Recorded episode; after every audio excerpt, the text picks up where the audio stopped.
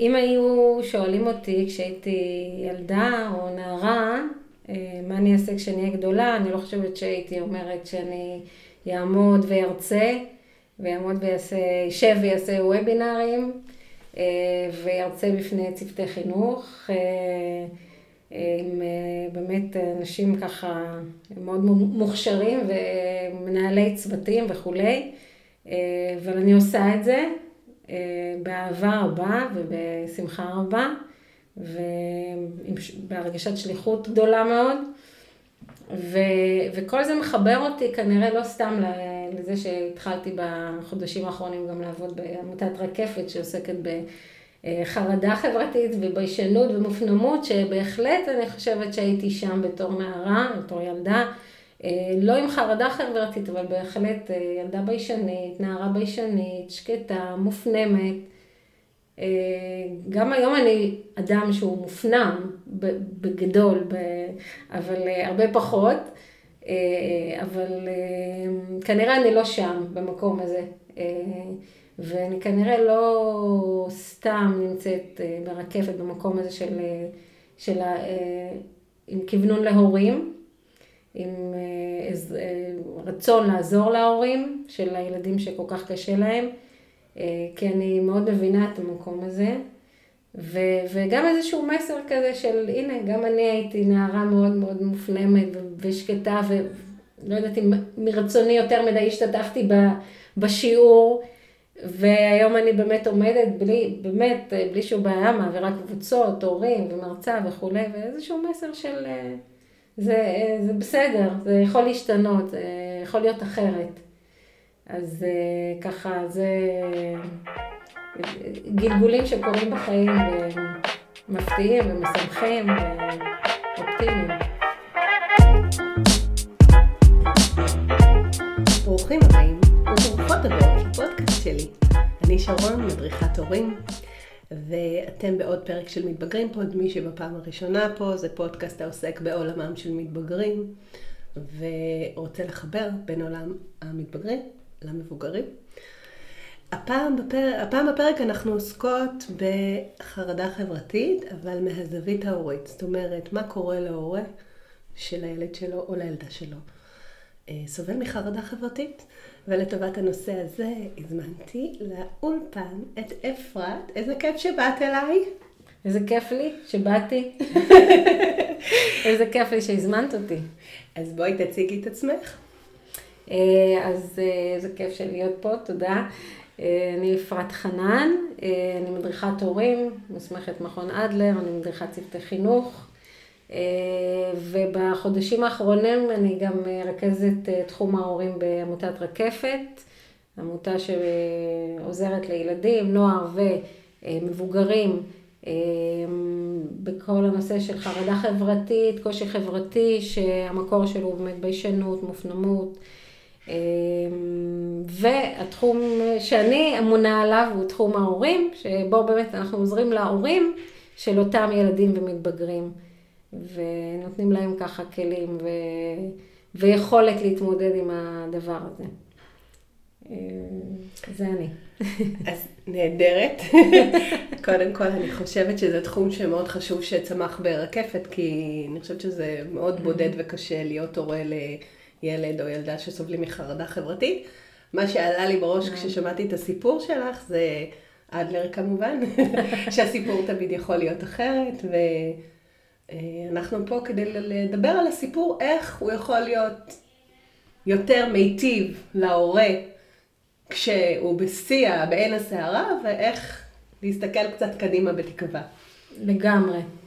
לגמרי, לגמרי. אה, אז בעצם מה שאנחנו עושים עם ההורים, זה, זה בדיוק זה, להראות ש, שאפשר באמת אחרת, אה, להבין באמת את הקושי של גם להבין כמובן את הקושי של הילדים, אבל המטרה של התחום שאני ככה, אנחנו באמת מנסים אה, מאוד מאוד להגדיל את התחום הזה, בגלל שההבנה הזאת שבאמת זה צריך לבוא ביחד, אוקיי? ילדים מתבגרים שחווים חרדה חברתית, הם מקבלים אצלנו מענה.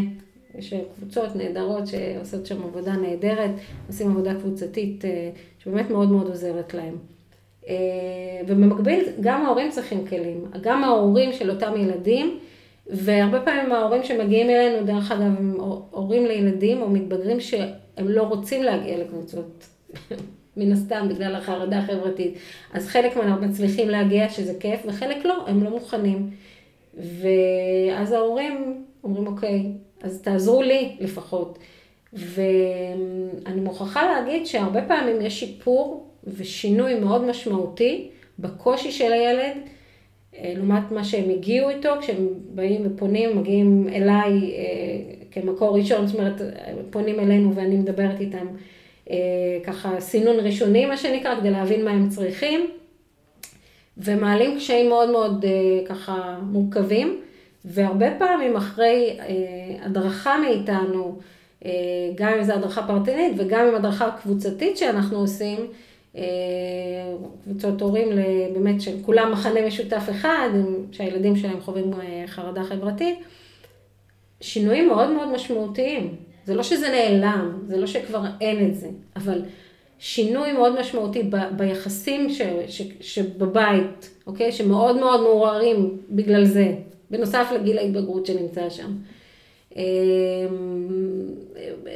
המון לחץ, ש, שמופעל. בואי רגע נאסוף את זה ונדבר באמת קודם כל על, אה, לפני שנרד לקבוצות, כאילו למה בקבוצה ומה ההורים פוגשים ברקפת, זה מה הם פוגשים בבית. לגמרי. אז בואו נתחיל באמת מה קורה בבית שיש בו אה, מתבגר או מתבגרת עם חרדה חברתית, איך זה נראה קצת על הילד, אבל בעיקר אני רוצה לדעת מה חווה הורה, איך כאילו יש איזשהו תהליך מן הסתם, עד שאתה מבין שמשהו קורה, עד שאתה מצליח לאסוף נקודות, עד... איך כן. זה נראה.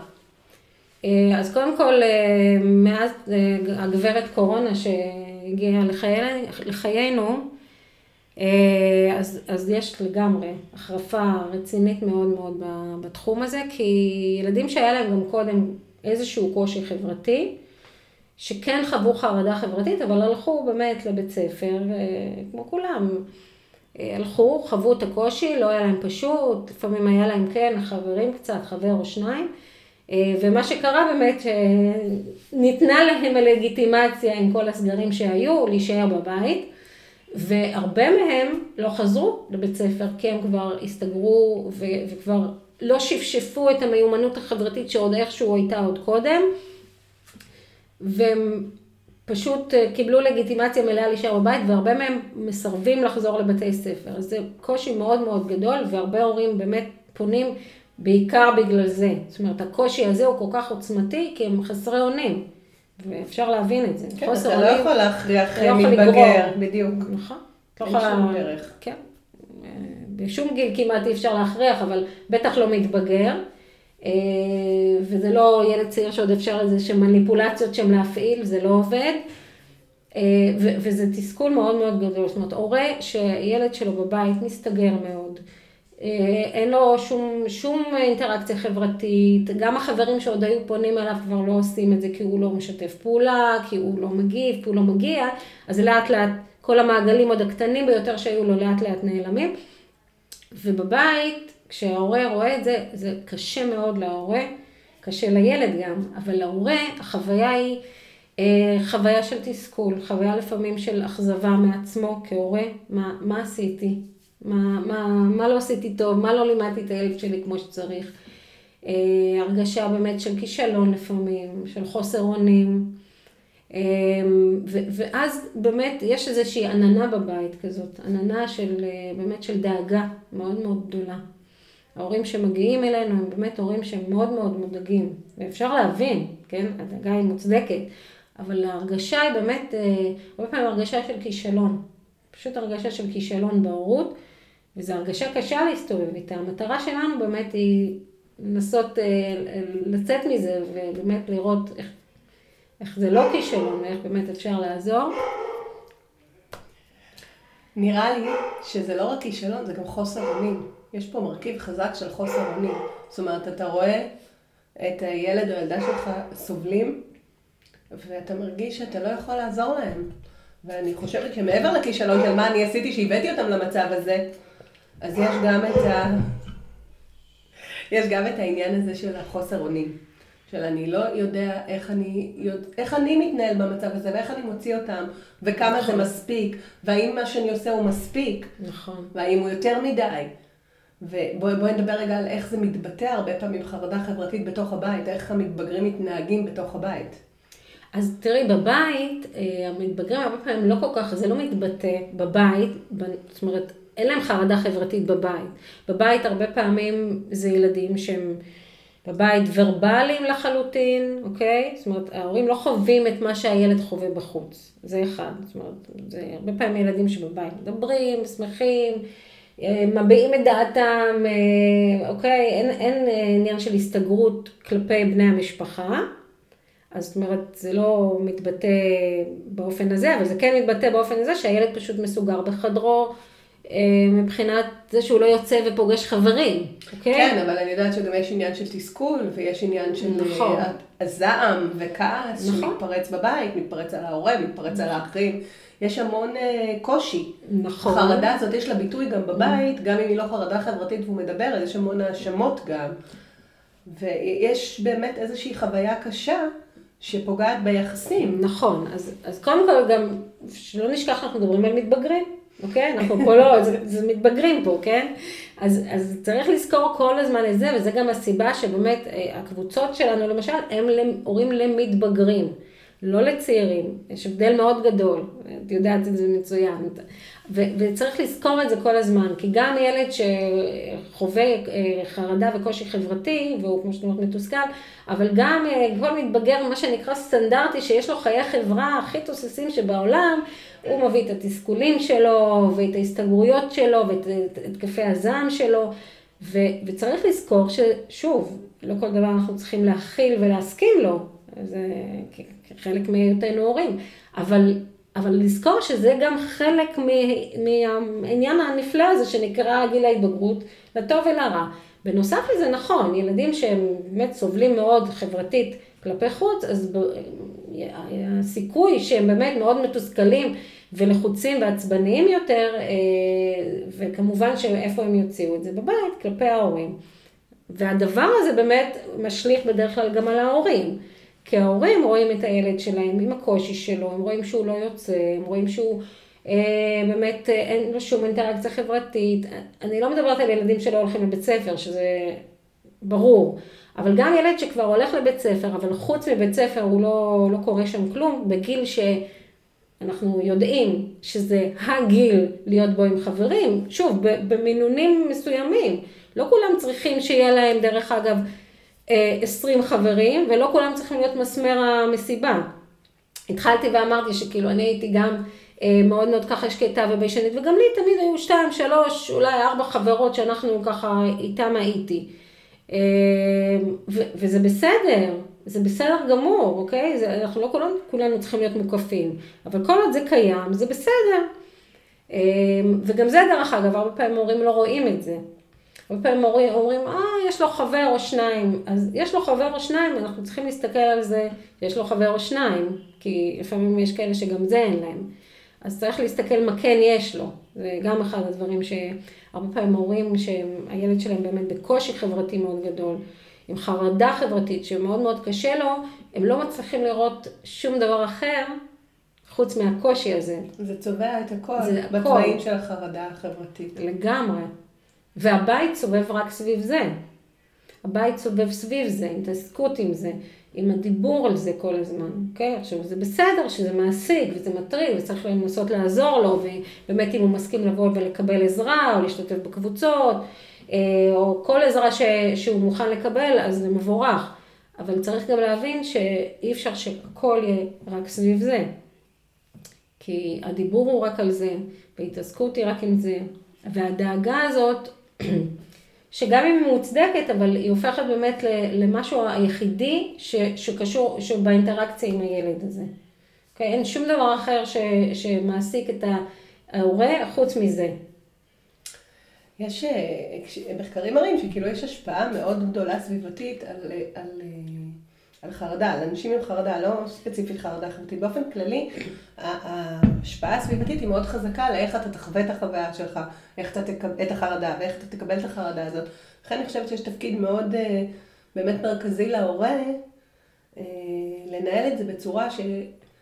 לשים על זה פחות את הפנס, כמו שאת אומרת, בגלל שזה צובע את כל... אז בסופו של דבר גם החוויה של הנער או הנערה היא מאוד צבועה בצבעים האלה, כי גם הוא מתחיל לראות את עצמו רק דרך המשקפת הספציפית הזאת. לכן הסביבה היא מאוד מאוד חשובה בסיפור הזה של איך, אה, איך הוא, או היא או הוא יתמודדו עם החרדה שלהם, יגיבו אליה ויחוו אותה. ופה אני רוצה קצת להיכנס כן לתפקיד ההורי באמת, אה, בסיפור הזה של, אז מה ההורה יכול לעשות כדי לא לצבוע את כל החוויה בצבעים האלה? נכון, אז קודם כל זה הרבה עניין של מודעות, אין מה לעשות, חלק מהתפקיד שלנו כהורים, אה, ואנחנו בהחלט בתפקיד, זה, זה כן להיות מודעים, מודעים לפעמים לעצמנו, ומודעים למה שאנחנו עושים, אומרים, מתנהלים. ו, ויש בעניין הזה שבאמת אה, ילד עם חרדה חברתית, אה, עם קשיים חברתיים בכלל, או ילד מאוד מאוד מופנם, מאוד מאוד שקט, הרבה פעמים זה מאוד מפעיל את ההורים. וזה אחד הדברים שמאוד מאוד משפיעים על היחסים ועל מה יקרה עם הדבר הזה. וזה מתחיל לפעמים מגיל צעיר, אוקיי? אז, אז פה באמת, אם יש הורים לילדים, לצעירים במקרה שמקשיבים, אז זה הזמן גם לשים לב לזה. כי לפעמים זה מתחיל מגיל צעיר מסתם איזו ביישנות קטנה, או מופנמות שהיא שוב, וזה דבר אה, לגמרי נפלא ונהדר, לא כולם צריכים להיות מוחצנים, כן? וזה מתחיל משם, ואז בעקבות לפעמים תגובות של ההורה, זה הולך ומתעצם, כי יש על זה זרקור מאוד מאוד גדול, כי זה מעסיק את ההורה. ואם נבוא, נלך שוב באמת חזרה למתבגר, מה שהמתבגר, אותו מתבגר שחווה גם ככה קושי חברתי וחרדה חברתית ונורא נורא קשה לו, הרבה פעמים מולו נמצאים הורים, שלפעמים אחד מהם או שניהם, גם הם היו אה, כצעירים, כילדים, ולפעמים עדיין אנשים שחווים חרדה חברתית, מאוד מאוד קשה להם חברתית. ומה שקורה בדרך כלל כש, כשאותו אחד פוגש, גם אם זה הורים שכבר עברו דרך, והם כבר לא שם, והם באמת, שוב, הגיל, הבגרות כמו ככה, כולנו מתפתחים, אז הם כבר לא שם, אבל בהחלט כשמסתכלים עליו, הם רואים את עצמם, כי הם נזכרים גם כמה היה להם קשה. ומה שקורה, זה בדרך כלל המקום הזה, האוטומט הוא לגונן עליו. לגונן עליו מאוד, להזדהות איתו מאוד. כשאני אומרת להזדהות, אני לא מתכוונת שבמקום של שהם מבינים אותו וכולי, כי זה יותר אמפתיה. אלא במקום של הם מרגישים ממש בפנוכו שלהם את מה שהוא מרגיש, את הקושי שלו. ו- והאוטומט בדרך כלל הוא להתחיל ולגונן, לעטוף אותו, לרחם עליו, לעשות במקומו, אוקיי? לדבר בשמו, אה, לקחת, זאת אומרת לקחת אותו למקומות כדי שהוא לא יצטרך לנסות ולעשות את זה לבד. אה, מאוד מאוד לעטוף אותו, שזה מגיע ממקום מאוד מאוד טוב, כאילו כהורים, כי אנחנו רוצים לשמור עליו וקשה לו, אבל אה, מה שקורה הוא, זה מה הילד לומד מזה. אוקיי? אותו ילד שגם ככה קשה וגם ככה הוא בחרדה חברתית, הוא מסתכל על ההורה, והוא רואה הורה שנורא מרחם עליו. שבעצם אומר לו, לא עם מילים, אלא בעצם בהתנהלות שלו מולו, אומרת לו באמת, אתה חלש, אתה באמת לא מסוגל להתמודד לבד. אני צריכה לעשות את זה בשבילך, אני צריכה לדבר בשבילך, אני צריכה לגונן עליך, אני צריכה לקחת אותך, אני צריכה לעטוף אותך, אמ, אוקיי? ומה לא, שהוא לומד עליו, זה, זה מה שאני חושב על עצמי, זה נכון, אוקיי? אני בחרדה כי אני חושב על עצמי דברים לא טובים, והנה ההורים שלי מצדיקים את מה שאני חושב. עכשיו, כל הדבר הזה קורה לא בכוונה, אוקיי? זה לא הורים שעושים את זה בכוונה. אנחנו עושים את זה כי זה האוטומט. אז זה באמת הרבה פעמים הורים שבאים ממקום של, אה, שהם חוו את זה בעצמם. אה, ולפעמים אותו ילד פוגש הורה או אחד מההורים שהוא בדיוק הפוך ממנו. הוא הכי, האדם הכי חברתי, וזה באמת אה, ככה, יצא לי להיפגש כבר כמה פעמים עם הורים כאלה, שממש קשה להם לה... בדיוק ההפוך מהמקום של ההזדהות, הם לא מצליחים להבין למה זה כל כך קשה, כי הם תמיד היו מסמר המסיבה, והם תמיד ועד היום עטופים בחברים, ומה כל כך קשה בלדבר, מה כל כך קשה בלהרים טלפון ולדבר עם חבר, להזמין חבר, למה אתה לא הולך כשמזמינים אותך? ואז באמת ההרגשה של הילד במקום הזה היא אני תחת ביקורת, שופטים אותי, אני לא טוב לשום דבר. אני מאכזב את ההורים שלי. שזה הרגשה מאוד קשה. מאוד קשה לבני נוער, לילדים ולבני נוער. כן. ויש גם עוד אבל סוג של הורים, יש את, ה, אה, את ההורים ש, שמאבדים את זה, מאבדים את זה במרכאות, כאילו שמאוד קשה להם, והם מתרסקים רגשית מול הילדים, הם בוכים, הם, הם, הם אה, מתייחסים לזה כאל אסון, הם, התגובות שלהם הן מאוד עוצמתיות וקשות, ואז הילד, שגם ככה אין לו שום יציבות, ושצריך מולו מישהו שיאסוף, ויהיה חזק מולו ויראה לו שזה כרגע ושהכול בסדר וייתן לו לגיטימציה ויגיד לו שהמצב לא כזה נורא, בטח. אז הילד חווה את זה, אם ההורה שלי מגיב בצורה כזאת, אז כנראה שבאמת זה הסוף, כלו כל הקיצים, נכון. סופי יקרב. זה נכון. אז זה, זה, בדיוק, זה, גם... זה בדיוק זה, זה בדיוק התפקיד שלנו, יש ככה דימוי שאני אוהבת של להורה, פה הרבה דימויים שיש, אבל מקום של עוגן, שאנחנו צריכים להיות עבור הילדים. ובאמת זה בעיניי הכי מדויק, כי אנחנו מצד אחד צריכים להם באמת לתת להם איזשהו בסיס, לדעת ש, שהם, שהם בסדר, שזה לא, הם לא, לא יברחו, אנחנו פה יציבים, אבל כן הרי לתת להם את המקום שלהם, אוקיי? לתת להם את התנועה, אנחנו לא צמודים אליהם. ו, ונכון, כשמתבגר רואה מולו הורים שהם באמת ב, ב, באיזשהו ייאוש, אוקיי? הרבה הורים ש, שאני מדברת איתם, כשהם פונים אלינו, אחד הדברים שהם מגדירים את עצמם זה מקום של ייאוש, אני מיואשת, אוקיי? עכשיו, שוב, זה, זה המקום שלנו אה, בהדרכות זה, זה באמת לתת להם תקווה, וזה אחד הדברים ש, שבאמת הם יוצאים עם תקווה ושזה נורא משמח, אבל זה באמת איזו הרגשה כזאת של ייאוש, ולהיות כהורה עם ייאוש זה הרגשה מאוד מאוד קשה, אה, והילד מרגיש בטח מתבגר, עם חושים אחדים שלהם, אבל הוא מרגיש שההורה מיואש. וההרגשה הזאת של כאילו, אני גם ככה קשה לי, גם ככה אני לא טוב לי עם עצמי, וההורה שלי גם מיואש וחסר אונים, ואם הוא מתפרק לידו אז בכלל, אה, זה הרגשה באמת מאוד מאוד קשה. ואנחנו צריכים לזכור שאנחנו בתפקיד, וכן התפקיד שלנו זה לראות אם אנחנו לא מצליחים עם עצמנו לאסוף את זה, ואנחנו מרגישים שאנחנו מתפרקים, אז לפנות למי שצריך, כל אחד בדרך שלו, לאנשי מקצוע, ולהצליח לאסוף את זה. כי אני באמת חושבת שכהורים אין לנו באמת פריבילגיה, אה, אנחנו בני אדם, ואנחנו כולנו, מותר לנו שיהיה לנו קשה, אבל אין לנו פריבילגיה להתפרק לגמרי, אוקיי? אין לנו פריבילגיה... לאבד את התקווה. לאבד את זה, לגמרי. ההפך, אני חושבת שהפוך. גם כשמאוד מאוד קשה לנו, התפקיד שלנו מול הילדים זה באמת לשדר להם שכן יש תקווה, שאנחנו כן חושבים שיהיה יותר, יותר טוב.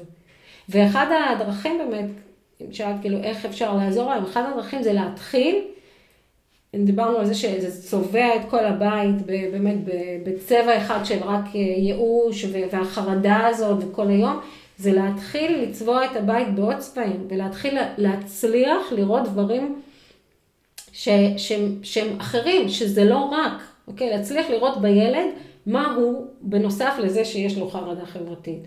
ואין דבר כזה שילד שאין בו.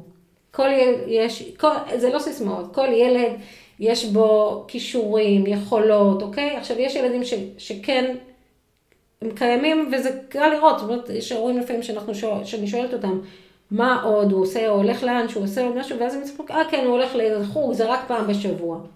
וואו, הוא הולך לחוג פעם בשבוע, זה, זה וואו. או ש, שהוא כן, הוא ילד מאוד אחראי, הוא אחראי על הכלב, הוא מוציא אותו פעמיים ביום.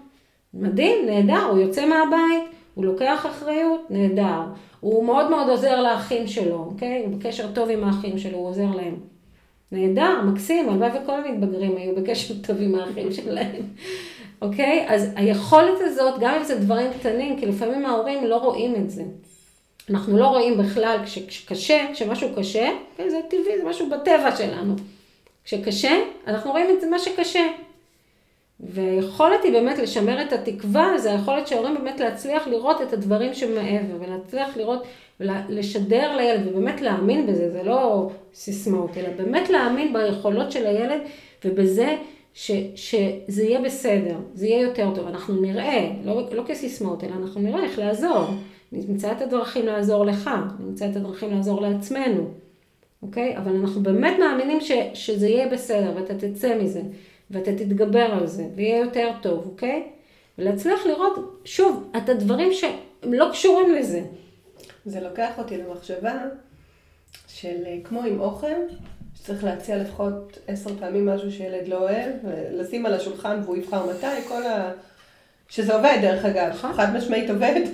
אז אני חושבת גם פה, האם להמשיך להציע לו לצאת, או לה, כאילו בוא נעשה את זה, בוא תלך למקום, כל... ולא להתאכזב אם הוא אומר לא, לא, לא לתת לו תחושה שהוא מאכזב, או לא, שהוא... אלא להמשיך להציע, לשים על השולחן, שזה כל הזמן אפשרות שאנחנו מאמינים, זה בעצם משדר את המסר שאולי אנחנו מאמינים שיום אחד הוא יבחר בבחירה הזאת. אבל, נכון. ואז אני שואלת את עצמי, האם זה ציפיות לא מתואמות? האם זה יותר מדי מעמיס על הילד? האם זה באמת יש ילדים שמן הסתם זה אולי כן יהיה טוב להם, וילדים שלא יהיה טוב להם? נכון. קודם כל, דרך אגב, בקבוצות ש- של הילדים, אז אחד הדברים שעושים זה באמת מתאמנים על הדברים האלה, חשיפות, זאת אומרת, לאט לאט מתאמנים על הדברים האלה, אבל אם באמת את מכוונת את זה למקום של ההורים, אז גם ההורים יכולים לעשות אה, סוג של חשיפות כאלה, באמת עם, עם, באמת עם דברים מאוד מאוד קטנים, כמו אותו ילד שקשה לו והוא לא יוצא מהבית, זה להתחיל להגיד לו, בוא, תעזור לי, תלך רגע לסופר ולקנות, אוקיי? במקום של, קודם כל תעזור לי, ומשהו קטן פה, סופר קרוב לבית, אני צריכה שתקנה את זה. עכשיו, יכול להיות שבהתחלה תהיה התנגדות מאוד גדולה, ואחרי זה עוד פעם אני אבקש, ועוד פעם אני אבקש, אוקיי? בהזדמנות אחרת, ומה אתה אומר? רק תנסה, רק, אוקיי? כי אני גם צריכה עזרה, אוקיי? אני כרגע עסוקה בבית, אני נורא לחוצה, אני צריכה משהו.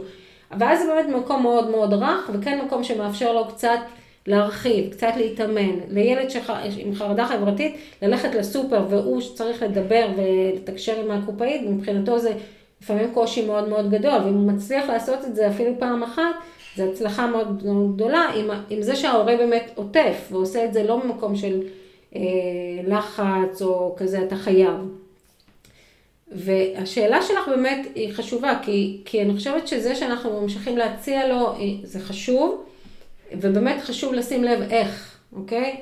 לא, לא ממקום של, אה, נו, אתה אף פעם לא בא, נו, אני זה, אני עוד פעם אציע לך. עכשיו, דרך אגב, זה נכון, שוב, לכל מתבגרים, מתבגרים בלי קשר, אוקיי? אה, לא כל כך אה, רוצים לבוא עם ההורים, אני אומרת את זה בעדינות.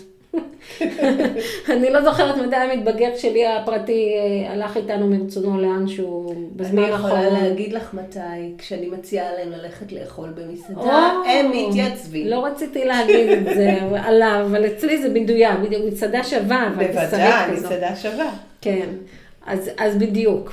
וגם אז לא תמיד. אז אני רוצה, אז באמת להגיד, להבין שקודם כל זה גם תלוי גיל שהם לא רוצים לבוא, אבל, אבל זה לא רק באמת רק על לבוא איתנו, אלא באמת, כמו שאת אומרת, להמשיך להציע, זה אפילו כמו ללכת רגע לסופר ולעזור לי בזה, או ללכת רגע עם הכלב, או נגיד אם זה מתבגר ומספיק ככה גדול ויכול לקחת את האח הצעיר יותר, רגע, אם זה ברגל החוג שלו. כאלה דברים של כן לעזור לו לצאת מהאזור הנוחות שלו שנקרא החדר, וכן לנסות לתרגל סיטואציות, סימולציות חברתיות מאוד מאוד קטנות. עכשיו, מה התפקיד שלנו כהורים בתוך זה? זה להבין שבאמת, לא שלא לצפות, אבל להבין של, ש, שזה התפקיד שלנו לחשוף אותו לזה, לעזור לו להתמודד עם זה, אבל בלי האכזבה הזאת, בלי הציפייה הזאת, בלי הלחץ הזה, אוקיי? כי ברגע שהוא מרגיש מאיתנו אכזבה כל פעם, שם זה כנראה, זה בדיוק, זאת אומרת, נמצא חטאנו. חטאנו למטרה, לגמרי. אני חושבת שזה מאוד חשוב מה שאמרת, כי זה גם מחבר אותי, שנגיד אם יש עוד מתבגרים בבית, אז באמת לפתוח את זה לכולם. זאת אומרת, שהוא יראה, זה סיפור של להתייחס אליו כמו כולם. נכון. זאת אומרת, אם אני מצפה מאח שלך או מאחות שלך שאין להם חרדה חברתית לעזור לי, נכון. אז גם אתה נמצא ב... וזה גם קשור למקום הזה של, דרך אגב, מה שאמרתי בהתחלה, המקום הזה של לגונן וחסות יתר, אז הנטייה שלנו באמת, הרבה פעמים עם ילדים שקשה להם, זה באמת לגונן עליהם מאוד, לרחם עליהם, לוותר, אוקיי? מקום של גם ככה קשה להם והוא נורא נורא קשה לו. עכשיו שוב, אנחנו לא נלך למקום הקיצון ונלחץ עליו ונלחיץ אותו ונכריח אותו במקומות שאנחנו רואים שממש קשה לו, אבל מצד שני, מה שאני אומרת לו בזה, שאני מוותרת לו לגמרי, ושוב, אם יש לו אחים שהם בגילאים דומים הם עושים את זה, אז כאילו, מה אני אומרת לו בזה? בדיוק. מה המסר שאני מעבירה לו? נכון, אתה באמת לא מסוגל. נכון, אני לא סומכת עליך, אוקיי? זה מה שאני בעצם אומרת לו. וכל הזמן לזכור מה המסרים שלנו, אוקיי? בהתנהלות שלנו מולם, מה המסרים שאני בעצם מעבירה להם בהתנהלות מולם. מה אני אומרת לך בעצם בזה שאני מוותרת לך? ושוב, אם אני מצפה שהאחים שלך יעזרו, אז למה ממך אני לא מצפה? כי אתה לא מספיק טוב, כי אתה לא מסוגל? להפך, אתה מסוגל ואתה יכול, ונעשה את זה בדרך שלך, ולאט לאט, וש... אוקיי? אבל יחד עם זה, כן, אני מצפה ממך, שתהיה חלק מה... מהמשפחה הזאת, מהבית הזה. אז יש לי להגיד שני דברים על הדבר הזה. קודם כל, הסיפור של כמובן תרומה ומועילות, שזה אחד הדברים המהותיים ביותר ליצירת תחושת שייכות ומסוגלות וערך. אז אם וכאשר כבר עושים ומצליחים לייצר איזשהו, אה, לקחת משימה כזאת ולעשות אותה, אז כמובן אה, מאוד מאוד לחבר אותם לאיך זה תרם בבית ואיך זה מסייע וכמה זה חשוב. לגמרי. וגם לא לצפות שזה יקרה תמיד. זאת אומרת, אם קרה פעם אחת, זה לא אומר שגם בפעם הבאה זה יקרה, זה דבר אחד. נכון. אה, והדבר השני, שכבר, זה, זה תמיד כאילו, חוט המחשבה נעלם לי.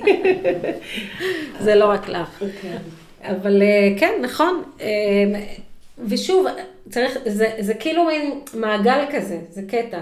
כי, כי באמת ילדים שחווים קושי חברתי, חרדה חברתית, והם גם ככה, אחד הדברים שמן הסתם בולט בהם זה דימוי עצמי מאוד מאוד נמוך, אוקיי? הם גם ככה חושבים על עצמם מעט מאוד דברים טובים, וזו הסיבה שכל כך קשה להם, אוקיי? יש להם המון המון מחשבות בראש של מה יגידו עליי, וכבר יודעים מראש מה חושבים עליהם וכולי, ולכן נורא קשה להם. ופה באמת התפקיד שלנו, ההורים, כל הזמן, יחד עם זה שהם מתבגרים, יחד עם זה שלפעמים מאוד קשה לנו למצוא מה טוב בהם, יחד עם זה שהם עודפים אותנו, והם לא כל כך נחמדים אלינו, וכל הדברים האלה, אוקיי? ויחד עם זה שבאמת אנחנו לפעמים כהורים אה, רואים רק את זה, אוקיי? רק את החרדה הזאת, הקושי הזה, ולא מצליחים לראות כלום. ודווקא אז הם צריכים יותר מתמיד אותנו, כדי שנצליח לחבר אותם באמת לכוחות שלהם, לדימוי העצמי שלהם, ודרך באמת זה שאנחנו לא נוותר ונעשה את זה בכל דרך... אה, אפשרית, אה, פתוחה ובאמת בצורה הכי מכבדת, אבל עדיין לא נוותר, לא להם ולא עליהם, אוקיי? Okay? כן, אתם חלק מהבית, אני רוצה, וכן, אני צריכה את העזרה שלכם, אתם צריכים להיות חלק. נזכרתי במה שרציתי להגיד, זה לא ללכת על... על אה, לא ללכת על tiptoes, כאילו mm-hmm. לידם, לא להיזהר כל זה, אנחנו נורא נזהרים שלא להדליק את החרדה, לא להקשות עליהם יותר, mm-hmm. ודווקא בפעולה הזאת, זה באמת ההליכה הזאת על אה, קצות האצבעות וככה להתרחק, נכון. זה גם משדר ריחוק, כי אתה מצד אחד כאילו, טוב אז לא משנה, טוב כן. אז לא, כל הזמן טוב אז לא משנה, אז אני אוותר, אז אני לא אגיד מה שאני חושב, ואז זה מייצר איזשהו ריחוק ביחסים.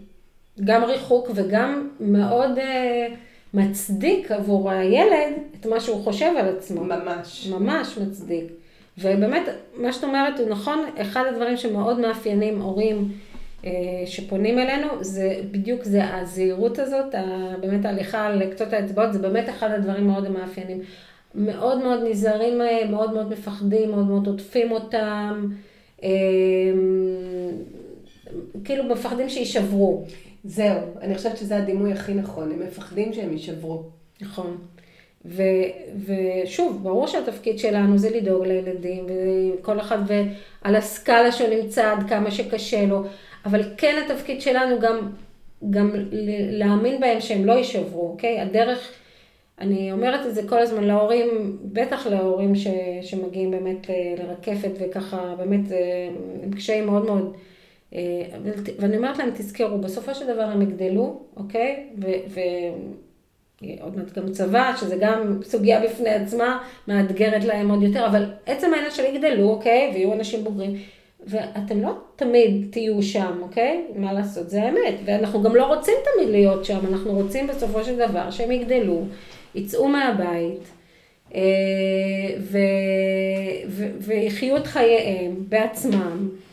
בצורה הכי בוגרת ועצמאית שאפשר, ואנחנו לא רוצים להיות שם תמיד, אוקיי? זה, זה המטרה של כל הורה, כל הורה שאני אשאל אותו, זה עכשיו, אוקיי, אז אם אתם רוצים שהוא, עכשיו הוא כבר מתבגר, ואנחנו רוצים שהוא יגדל והוא באמת יצליח להסתדר טוב בעולם הזה. אז תנסו לראות, אז בואו ננסה לראות כבר עכשיו מה אנחנו עושים, ואם אני כל הזמן אעטוף אותו וכל הזמן אזהר עליו, ולא אתן לו שום יכולת להשתפשף קצת בהתנסות, אפילו התנסויות קטנות ומוגנות בתוך הבית, אז, אז איך הוא ילמד, ואיך הוא ילמד על עצמו. וזה מין כזה, זה, זה כל הזמן מין התלבטות כזאת של ההורים, מין חשש יותר נכון. של משהו שצריך ללמוד, את המתח הנכון של אה, כאילו נכון. כמה, כמה אפשר לשחרר. לגמרי. אבל צריך לבוא מראש עם פרי דיספוזיציה שאתה רוצה לשחרר. בדיוק. כי מה שקורה זה שאתה לא רוצה לשחרר, אתה, כל דבר של שחרור מפחיד אותך. נכון. זה כאילו קצת מדבק החרדה הזאת. היא כאילו קצת מדבקת, נכון. כי אתה כאילו חווה את החרדה כהורה, ואתה אומר, רגע, אם אני אשחרר אותו, מה יקרה כן, לך? קודם כל זה נכון מה שאת אומרת, אה, כאילו צחקנו, אבל, אה, אבל, אבל זה נכון. ילד שחווה חרדה, לגמרי, לגמרי, אה, שוב, אפשר להבין את זה, יש איזה משהו בבית גם, החרדה הזאת נמצאת בבית, הקושי נמצא בבית, ההורים באמת בתוך אותה חרדה, עם קושי מאוד מאוד קשה.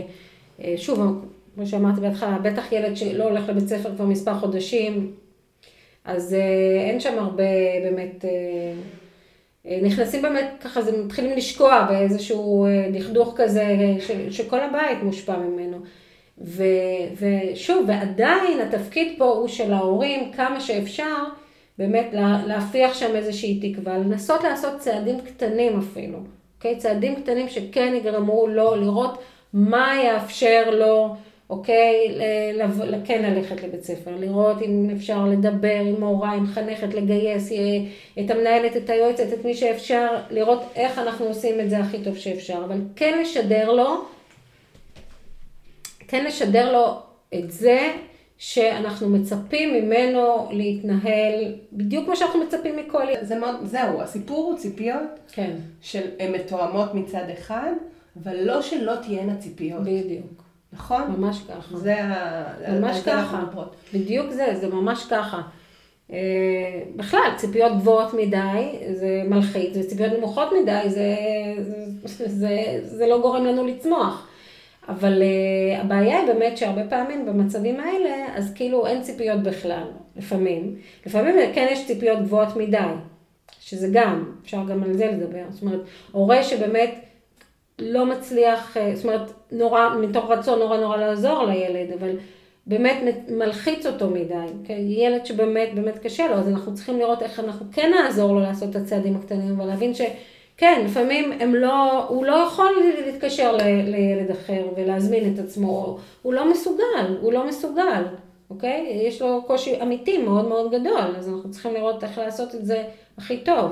אנחנו לא נלחיץ אותו שם, אבל כן איזושהי ציפייה כללית, שאנחנו כן מצפים ממך, אתה לא חייב, אני לא מכריחה אותך ללכת להיפגש עם חברים, אבל אני כן מצפה ממך שתלך לבית ספר, אוקיי? איך תלך? בוא ביחד, נדבר על זה, נדבר עם מי שצריך שם, נראה איך נעשה, אבל כן, אני מצפה ממך להתנהל בעולם הזה, כמו שכולנו מתנהלים, אוקיי? הולכים לעבודה, הולכים לבית ספר, בית ספר זה מחויבות, צריך ללכת. לא, לא, לא בגלל הלימודים, כן? אנחנו מבינות את זה. אה, גם ללמוד זה בסדר. זהו, אני חושבת שהשיעורים זה בסדר. שלימודים זה חשוב. כן, אבל עצם העניין של אני קם בבוקר, אוקיי, קם, הולך לבית ספר, ו- וכן, קיימות שם אינטראקציות אה, חברתיות שהן באמת אה, הרבה פעמים מאתגרות לכל ילד, אבל בטח לילד עם חרדה חברתית, אבל יש איזה מקום של אני מצפה ממך, אוקיי? לעשות את זה, ובואו נראה איך לעשות את זה. והרבה הורים שדרך אגב ככה מספרים כפידבק אחרי אה, שהשתתפו בקבוצות או בהדרכות, הם מספרים שזה אחד הדברים שהם הצליחו להבין, שכן, אנחנו לא יכולים לוותר על זה יותר. כי הרבה פעמים הורים כבר... כמו שאת אומרת, הם כאילו גם נזהרים, גם לא מצפים כבר, כבר אין להם כוח, כבר מיואשים, והוא לא יוצא מהבית והוא לא הולך, אז זהו, אז אנחנו לא יודעים מה לעשות. ופתאום מבינים שאוקיי, כן יש לנו מה לעשות, וזה היה התפקיד שלנו להגיד, חמוד שלנו, אנחנו יודעים שקשה לך, אנחנו פה, אנחנו פה בשבילך, למענך, בוא ביחד נראה איך נעשה את זה, אבל אתה צריך ללכת לבית ספר, אוקיי? אומרת, זה השלב הראשון, השלבים הבאים, עניין חברתי וכולי, בסדר, אז נעשה את זה לאט לאט. אבל יש איזה מסר שהוא ראשוני של, אנחנו מבינים שהיה קשה, אנחנו מבינים שהיה לך את החממה של אה, כמה חודשים טובים בבית, כי היה מותר. אבל זהו, נגמר, זה החיים, זה התפקיד שלנו, באמת לעזור לילדים שלנו, בסופו של דבר, להתמודד עם החיים. זהו, זה אומר לי, כאילו, אל תניחו להם, הרי פשוט שלב נהיה נורא ריבים סביב הדבר הזה, ואז זה באמת מייצר המון קושי סביב ההורה, וההורה מותש. נכון. אם הוא גם דואג נורא, יש עניין של חסות יתר, אז באופן כללי יש ייאוש ומותשות בבית. ואז אני אומרת לעצמי, הם אומרים, טוב, נניח להם, הכל יירגע, אז נטפל בזה עוד מעט. נכון. ובעצם אל תניחו להם, אתם לא יכולים, אין לכם את הפריבילגיה להניח. נכון. יש לכם את הפריבילגיה ללמוד להתנהל יותר טוב בתוך הסיטואציה הזאת, לא פריבילגיה, אפילו אה, חובה לעשות את הדבר הזה, אם אתם באמת רוצים שיהיה איזשהו אופק חיובי. תטפלו בעצמכם, תטפלו במתבגרים שלכם, אבל אתם לא יכולים להניח נכון. זה לא ייעלם מעצמו. ההפך. כן, בדיוק, זה חשוב לדעת, זה, לא, זה לא נעלם, זה מחריף. נכון, אני לא חושבת שאף מתבגר לא יבוא ויגיד, את שומעת עם ה... החלטתי ללכת לבית ספר, אחרי כמה חודשים שהוא לא הלך. אני לא חושבת ש, שזה יקרה. ההפך, שוב, צריכים להבין שזה רק הולך ומתגבר, הקושי שלהם, ככל שהם נשארים בבית. זה הולך ומתגבר. ו, ושוב, אם, אם לפני הקורונה, אז, אז לפחות לבית ספר הם היו הולכים, קשיים חברתיים היו, וחרדה חברתית הייתה, והיה להם קשה בבית ספר, אבל הם היו קמים בבוקר והולכים לבית ספר. והיום, גם את זה אין, עם כל אלה שלא חזרו לבית ספר, אה, אז זה בעיה. ואנחנו באמת, אה, שוב, זה התפקיד שלנו, צריך להבין את זה. ואני גם באמת מבינה את הקושי, אני באמת מבינה את ההורים שכאילו, הם כבר... כי כבר הם ניסו הכל, אוקיי? הורים שמגיעים בדרך כלל, מה שהם מספרים זה שהם ניסו הכל. מה ניסו? הם ניסו, הם ניסו קודם כל לאיים, אוקיי, אם לא תלך וזה, וניקח לך את זה ועונשים וכולי. הם ניסו, בדרך כלל שוב זה לא עוזר, כי לא מזיז לו בסופו של דבר. הם ניסו לשחד, אז תלך וניתן לך את זה, אוקיי? ותלך וניתן לך את זה. אז גם זה נגמר בסופו של דבר, אי אפשר לתת כל יום אה, מתנות. אה, ואז באמת זה, זה נע מזה, אז אוקיי, אז, אז עזבנו את זה, ועכשיו אחרי כמה זמן שעזבנו את זה, כי כבר אין לנו כוח לריב, אז אנחנו עכשיו כבר לא רוצים להציק לו ומרחמים עליו, כי הוא כזה מסכן. זאת אומרת, זה נע בין כל הדרכים האפשריות, ובאמת המסר שעובר לילד זה באמת אנחנו גם מבולבלים, אנחנו לא יודעים מה לעשות.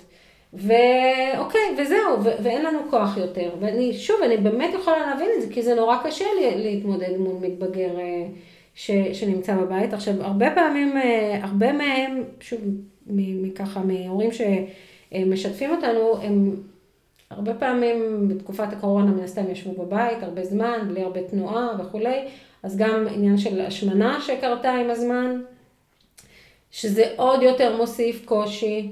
למתבגרים האלה.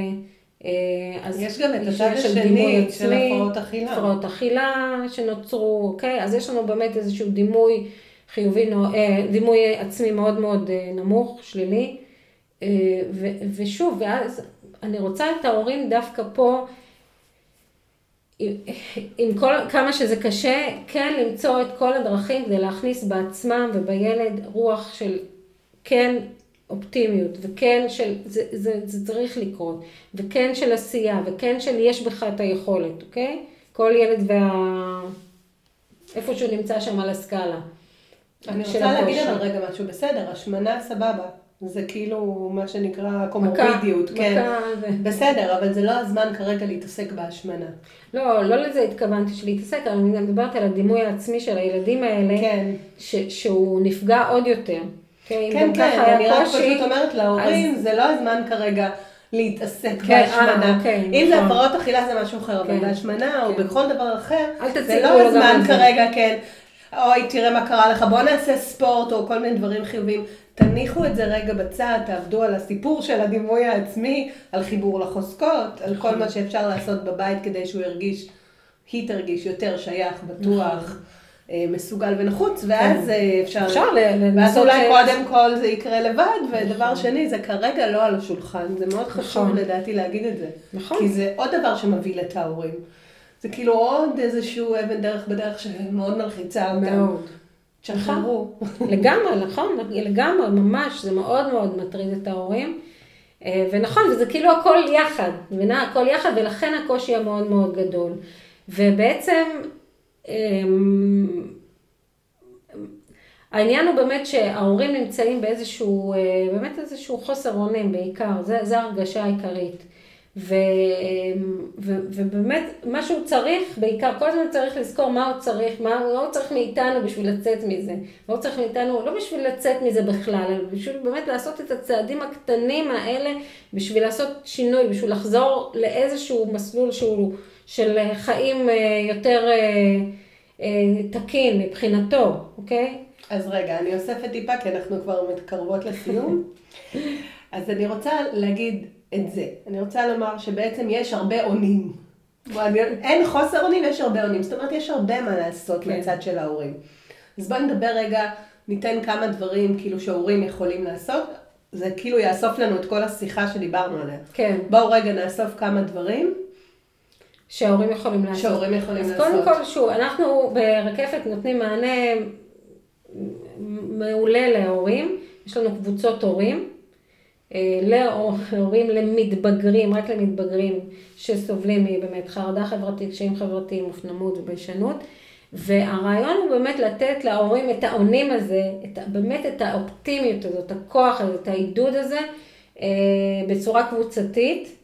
כי, כי הרבה פעמים, כמו שהתחלנו, ההורים מרגישים, ושוב, אפשר להבין את זה, באמת קצת אה, אה, אכזבה מעצמם, אה, כישלון, אוקיי? הרגשה של כאילו, מה עשיתי לא בסדר? למה, למה, למה לילד שלי כל כך קשה?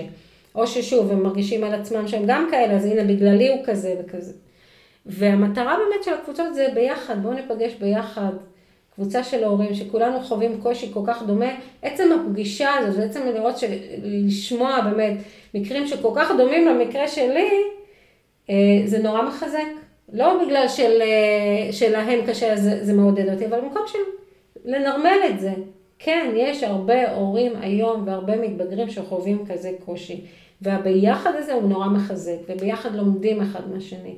אז הקבוצות האלה הן מאוד מאוד מעודדות ונותנות המון המון כוח להורים, הם יוצאים מאוד מאוד מעודדים ומחוזקים, ואחר כך, ורק הורה שהוא באמת מעודד ומחוזק ומצליח להתחבר לכוחות של עצמו קודם כל, הוא ההורה שיצליח לחבר את הילד שלו לכוחות שלו. זאת אומרת, אם ההורה כרגע לא במצב שהוא מאמין בעצמו, במצב שהוא שיפוטי כלפי עצמו, שהוא חושב שהוא הורה לא טוב, אוקיי? שהוא באמת חסר אונים בהרגשה שלו, הוא לא יצליח לעזור לילד שלו. זאת אומרת, אתה רוצה לעזור לילד שלך, לחזק אותו, בוא תחזק קודם כל את עצמך, את היכולת שלך, את האמונה שלך בעצמך, וזה באמת, מבחינתי, זה, זה החשוב. זאת אומרת, אם אתה רוצה לעזור לילד, בואי תעזרי קודם לעצמך כאימא, כאבא, כהורים, אה, וזה זה בעצם מה שאנחנו בעיקר עושים, וזה, כל הורה, אני מציעה, זה כצעד ראשון, אוקיי? אני אומרת, לפני שאני הולכת ופותרת לילד שלי את כל הבעיות שלו, אני צריכה באמת להסתכל על עצמי במראה רגע ולהגיד, אוקיי, מה אני צריכה לעשות פה כדי לחזק כרגע את עצמי, את, את אותי כאימא שמרגישה ייאוש כרגע, אוקיי? כי הילדה שלה לא יוצאת מהבית, והילדה שלה לא יוצרת שום קשרים חברתיים. אה, זה, זה לראות איך אני מחזקת כרגע את עצמי, את האמון, מחזירה את האמונה שלי בעצמי כאימא, וגם להצליח ולראות מה עוד יש בילדים שלכם, להצליח להזיז לרגע את הדבר הזה שהוא צובע, ואני חוזרת למה שאמרנו, אבל זה אחד הדברים שבאמת עוזרים להורים לראות מעבר, אוקיי? להצליח לראות מעבר לדבר הזה. אני כמעט בכל שיחה שלי עם הורים, אני שומעת המון דברים נפלאים שהילדים עושים, והם כאילו כמעט לא נספרים, והם כאילו מובנים מאליהם. אוקיי? ילדה שמשתתפת, נערה שמשתתפת באיזה סוג של קבוצה כזאת חברתית, לא ממש תנועת נוער, איזושהי קבוצה שאחת האימהות סיפרה, כל מיני דברים שההורים מספרים שהילדים שלהם עושים, והם לא רואים את זה, אוקיי? זה, זה... ואני חושבת שזה הדברים שיעזרו בסופו של דבר לילדים, לראות את ה... את ה מה יש בהם מעבר. למה, למה הם כן שווים? למה הם כן טובים? וההורים, דרך מה שההורים יראו, זה מה שישתקף ל, לילדים שלהם, אוקיי? דרך זה הם ילמדו על עצמם. ואני חושבת גם שזה מאוד בודד. ההרגשה היא שרק לי זה קורה, להורה. נכון. הורים מרגישים שרק אצלי בבית זה ככה. כל הילדים מסביב נורמליים, נכון. רק הילד שלי מקולקל. איך זה קרה לי הדבר הזה? תראו את הילדים של החברים שלי, ותמיד אנחנו משווים. הוא, אני לא יודעת מה, איזה... כן. והתחושה הזאת של לפגוש הורים, בגלל זה אני חושבת שנורא חשוב בקבוצה. נכון. של לפגוש הורים ולהרגיש שאתה בכלל לא לבד. שהחוויה הזאת... אה, זה לפגוש דה פקטו, לא לשמוע רק יש אה, עשרה אחוזים, או כל מיני נכון. מחקרים שנעשים היום על אה, חרדה חברתית, כמה הגעתה מאז הקורונה. אלא לפגוש הורים, לקבל מהם, לשמוע על החוויה שלהם, לשתף את החוויה שלך, לשמוע על כלים, על מה עוזר בבתים אחרים. להרחיב את הפרספקטיבה. לגמרי, לגמרי. זה באמת, אז, אז אנחנו מאדלריאן, כאדלריאניות, כן. אנחנו הכי מאמינות בכוחה של קבוצה, אבל בהחלט זה אחת הסיבות שבאמת יש לנו שם, יש לנו ברקפת אה, קבוצות, מתוך באמת החשיבה הזאת, אה, שאין כמו כוחה של קבוצה. באמת, מכל מפגש יוצאים מאוד מועצמים, מאוד מחוזקים, גם בשיתוף הזה, עצם השיתוף, עצם המקום של קצת ונטילציה, אוקיי? הורים שמגיעים מאוד מוצפים, עם, באמת עם שק כבד של דאגות, והוא מוצדק. עצם המקום הזה של במשך ככה, יש לנו קבוצה של שישה מפגשים, באים וככה, את פורקת, עצם זה שאת באה וקצת מדברת על הקושי, כבר טוב לך. ובמקביל באמת מקבלים המון המון כלים, אה, ככה באמת מאוד מאוד אה, פרקטיים, שמצליחים לעשות אותם, מרגישים ממש שינוי משמעותי. כי באמת היחסים הופכים מאוד מאוד מתוחים עם הילדים, בגלל הקושי הזה. ושוב, זה מתבגרים, אז יש קושי גם של מתבגרים, וגם לזה מקבלים מענה, מתייחסים לזה. לזה אין פתרון, חברים, הם צריכים לגדול. נכון, נכון, כאילו זה כאבי גדילה. בדיוק. נכון, אבל גם שם יש, הרי אנחנו יודעות, זה מקור נהדר לפיצוצים וחיכוכים, אז אנחנו מתייחסים לדבר, לשילוב הזה, לזה שקודם כל הם מתבגרים, בואו נשים לב לזה. בנוסף יש להם אה, חרדה חברתית, קושי חברתי מאוד מאוד גדול, אז איך אנחנו יכולים לעשות את זה יותר טוב? ודרך השיתופים באמת שעולים, לומדים איך להתנהל אחרת, איך אפשר לשפר את היחסים, ובעיקר באמת, אם נתחבר גם למה שדיברנו עליו, מה התפקיד שלנו כהורים? כי יש לנו. זה תפקיד מאוד משמעותי. זהו, זה, זה מאוד חשוב לי ש, שאם יש משהו אחד שתיקחו מהשיחה הזאת, זה שיש עונים. יש. בהחלט יש מה לעשות, ולא רק מה לעשות, תקשיבו למה שאפרת אומרת, שברגע שאתם עושים, זה משפר משמעותית את האווירה בבית, את המסוגלות. זה כבר באמת, כאילו, לפעמים מספיק שאנחנו נטפל בעצמנו. נכון. וזה כמו תורת הכאוס, כנפי פרפר בבייג'ין, הם מטפלים לכם ב, בנערים ונערות שבבית. נכון. אז זה ממש משמעותי בעיניי. ועוד uh, לסיום אני אגיד שחשוב, חשוב, חשוב לזכור שזה עכשיו, כרגע. זה לא חייב להישאר לנצח. תזכרו את זה, זה התקווה הזאת שאנחנו מדברים עליה, אז אתם צריכים להחזיק אותה בראש ברמה של, זה מה שקורה עכשיו. נכון. ההורים תמיד פועלים מתוך מה יהיה. בעוד עשר שנים, נכון. הוא לא ילך לצבא, הוא לא ילמד באוניברסיטה, לא תהיה לו חברה אף פעם, הוא בסוף יגדל חתולים. אולי. כאילו, שזה גם בסדר, אם זה מה שיהיו, אבל נכון. כאילו הרעיון הוא שבואו תחזיקו one day at a time. ההפך, לשדר ולהאמין בזה ש, שכן, זה, שכן יהיה אחרת וכן יהיה טוב, אבל זה באמת תלוי בנו. אבל המקום הזה של התקווה זה כל כך נכון, שבאחת הפגישות עם אה, סוג של קבוצת הורים שהייתה לנו לא מזמן, קונספט חדש שהתחלנו של אה, מפגשים חודשיים עם הורים שסיימו כבר אצלנו קבוצות. ואנחנו עושים להם פעם בחודש מפגש נוסף. מדהים. אה, בשביל באמת אה, לרענן את זה, ואחת האימהות אמרה שם, פשוט נתחבר וזה מתאים לסוף, שסיכמנו את השיחה, ואימא שהתחילה עם זה שהיא באמת מרגישה בייאוש, וסיימה עם זה, שאמרה שהיא מרגישה שאנחנו מחזיקות לה, אה, זאת אומרת, הצלחנו להחזיק לה את לפיד התקווה. עכשיו, היא מרגישה ככה שהיא יוצאת עם תקווה. וזה באמת המסר, באמת להיות עם תקווה, עם באמת חשיבה ש... מאמינים בילדים ומאמינים בעצמנו כהורים קודם כל, ושזה יהיה בסדר. אז זה מסר מעודד, חברים, לסיום, כן. אבל את לא תתחמקי משלב השאלה הזהה.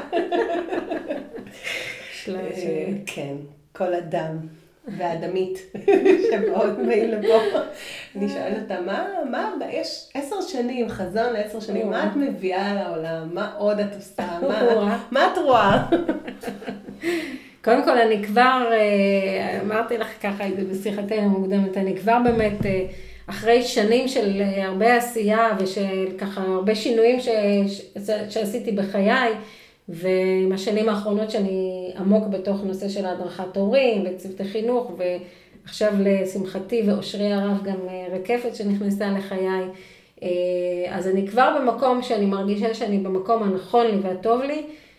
אני מאחלת לעצמי ש...